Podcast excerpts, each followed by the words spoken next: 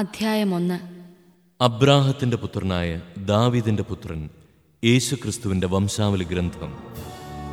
Abraham ഇസഹാക്കിന്റെ പിതാവായിരുന്നു. ഇസഹാക്ക് യാക്കോബിന്റെയും യാക്കോബ് യൂതായുടെയും സഹോദരന്മാരുടെയും പിതാവായിരുന്നു. താമാറിൽ നിന്ന് ജനിച്ച പേരസിന്റെയും സേറായുടെയും പിതാവായിരുന്നു യൂത പേരസ് ഹെസ്രോന്റെയും ഹെസ്രോൻ ആരാമിന്റെയും പിതാവായിരുന്നു. ആരാം അമീനാദാബിന്റെയും അമീനാദാബ് നഹ്ഷോന്റെയും നഹ്ഷോൻ സൽമോന്റെയും പിതാവായിരുന്നു.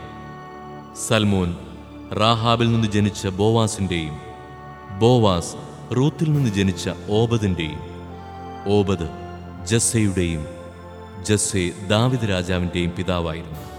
ദാവീദ് ഊറിയായുടെ ഭാര്യയിൽ നിന്ന് ജനിച്ച സോളമന്റെ പിതാവായിരുന്നു. സോളമൻ റഹോബോവാമിന്റെയും റഹോബോവാം അബിയായുടെയും അബിയ ആസായുടെയും പിതാവായിരുന്നു.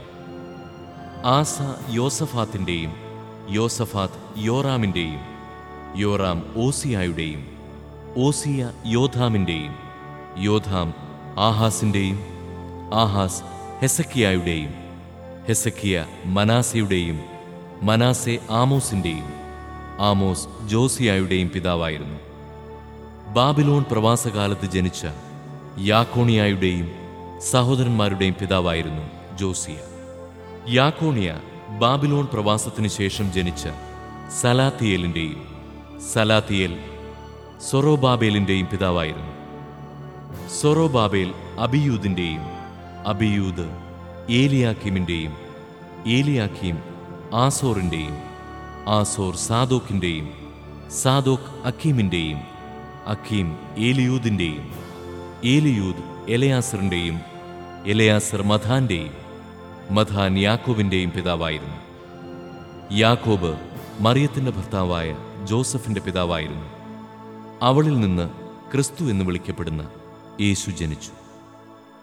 ഇങ്ങനെ അബ്രഹാം മുതൽ ദാവിദ് വരെ പതിനാലും ദാവിദ് മുതൽ ബാബിലോൺ പ്രവാസം വരെ പതിനാലും ബാബിലോൺ പ്രവാസം മുതൽ ക്രിസ്തു വരെ പതിനാലും തലമുറകളാണ് ആകെയുള്ളത് യേശുക്രിസ്തുവിന്റെ ജനനം ഇപ്രകാരമായിരുന്നു. അവന്റെ മാതാവായ മറിയവും ജോസഫും തമ്മിലുള്ള വിവാഹ നിശ്ചയം കഴിഞ്ഞിരിക്കെ അവർ സഹവസിക്കുന്നതിന് മുൻപ് അവൾ പരിശുദ്ധാത്മാവിനാൽ ഗർഭിണിയായി കാണപ്പെട്ടു. അവളുടെ ഭർത്താവായ ജോസഫ് നീതിമാനാകിയാലും അവളെ അപമാനിതയാക്കാൻ ഇഷ്ടപ്പെടായികയാലും അവളെ രഹസ്യമായി ഉപേക്ഷിക്കാൻ തീരുമാനിച്ചു. അവൻ ഇതേക്കുറിച്ച് ആലോചിച്ചുകൊണ്ടിരിക്കെ കർത്താവിന്റെ ദൂതൻ സ്വപ്നത്തിൽ പ്രത്യക്ഷപ്പെട്ട് അവനോട് പറഞ്ഞു ദാവീദിന്റെ പുത്രനായ ജോസഫ് മറിയത്തെ ഭാര്യയായി സ്വീകരിക്കാൻ ശങ്കിക്കേണ്ട. അവൾ ഗർഭം ധരിച്ചിരിക്കുന്നത് പരിശുദ്ധാത്മാവിൽ നിന്നാണ്. അവൾ ഒരു പുത്രനെ പ്രസവിക്കും. നീ അവന് യേശു എന്ന് പേരിടണം.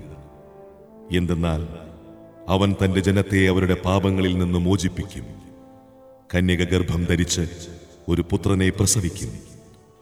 ദൈവം നമ്മോട് കൂടെ എന്നർത്ഥമുള്ള എമ്മാനുവിൽ എന്നവൻ വിളിക്കപ്പെടും എന്ന് കർത്താവ് പ്രവാചകൻ മുഖേന അരുളി ചെയ്തത് പൂർത്തിയാകാൻ വേണ്ടിയാണ് ഇതെല്ലാം സംഭവിച്ചത്. ജോസഫ് നിദ്രയിൽ നിന്നുണർന്ന് കർത്താവിന്റെ ദൂതൻ കൽപ്പിച്ചതുപോലെ പ്രവർത്തിച്ചു. അവൻ തന്റെ ഭാര്യയെ സ്വീകരിച്ചു. പുത്രനെ പ്രസവിക്കുന്നതുവരെ അവളെ അവൻ അറിഞ്ഞില്ല അവൻ ശിശുവിന് യേശു എന്ന് പേരിട്ടു.